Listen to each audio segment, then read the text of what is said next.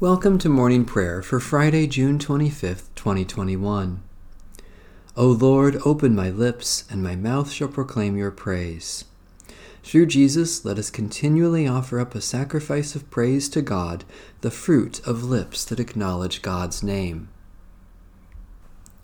Come, let us sing to the Lord, let us shout for joy to the rock of our salvation. Let us come before God's presence with thanksgiving and raise a loud shout to the Lord with psalms. For you, Lord, are a great God and a great ruler above all gods. In your hand are the caverns of the earth, the heights of the hills are also yours. The sea is yours, for you made it, and your hands have molded the dry land. Come, let us worship and bow down, let us kneel before the Lord our Maker. For the Lord is our God, and we are the people of God's pasture and the sheep of God's hand. Oh, that today you would hear God's voice. The Lord be with you. Let us give thanks to the Lord our God. Redeeming God, we give you thanks that through the gift of our baptism you have clothed us in your grace and made us heirs of your promise. By the power of your Holy Spirit, set us free from all that we fear, and let us live according to our faith, through Jesus Christ our Savior. Amen. A reading from Psalm 130. Out of the depths I cry to you, O Lord. O Lord, hear my voice. Let your ears be attentive to the voice of my supplication. If you were to keep watch over sins, O Lord, who could stand? Yet with you is forgiveness, in order that you may be feared. I wait for you, O Lord, my soul waits, in your word is my hope. My soul waits for the Lord more than those who keep watch for the morning, more than those who keep watch for the morning. O Israel, wait for the Lord, for with the Lord there is steadfast love, with the Lord there is plenteous redemption. For the Lord shall redeem Israel from all their sins. God of compassion, you sent your word into the world to announce the dawn of salvation. Do not leave us in the depths of our sins, but give to us the fullness of your redeeming grace, through Jesus Christ, our Savior and Lord. A reading from the book of the Acts of the Apostles. Stephen continued. But as the time drew near for the fulfillment of the promise that God had made to Abraham, our people in Egypt increased and multiplied, until another king who had not known Joseph ruled over Egypt. He dealt craftily with our race and forced our ancestors to abandon their infants so that they would die. At this time Moses was born, and he was beautiful before God. For three months he was brought up in his father's house, and when he was abandoned, Pharaoh's daughter adopted him and brought him up as her own son. So Moses was instructed in all the wisdom of the Egyptians and was powerful in his words and deeds. When he was forty years old, it came into his heart to visit his relatives, the Israelites. When he saw one of them being wronged, he defended the oppressed man and avenged him by striking down the Egyptian. He supposed that his kinfolk would understand that God, through him, was rescuing them, but they did not understand.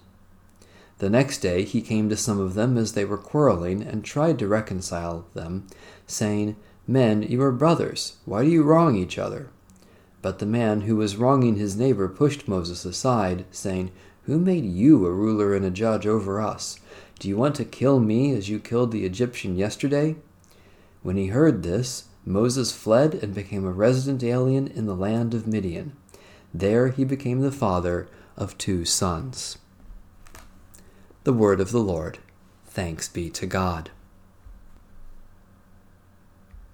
In the tender compassion of our God, the dawn from on high shall break upon us. Blessed are you, Lord, the God of Israel. You have come to your people and set them free. You have raised up for us a mighty Saviour born of the house of your servant David, in the tender compassion of our God, the dawn from on high shall break upon us. Through your holy prophets, you promised of old to save us from our enemies, from the hands of all who hate us, to show mercy to our forebears, and to remember your holy covenant in the tender compassion of our God, the dawn from on high shall break upon us. This was the oath you swore to our father Abraham, to set us free from the hands of our enemies, free to worship you without fear, holy and righteous before you all the days of our life.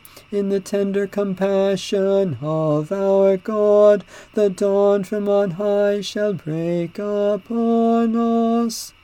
And you, child, shall be called the prophet of the Most High, for you will go before the Lord to prepare the way, to give God's people knowledge of salvation by the forgiveness of their sins.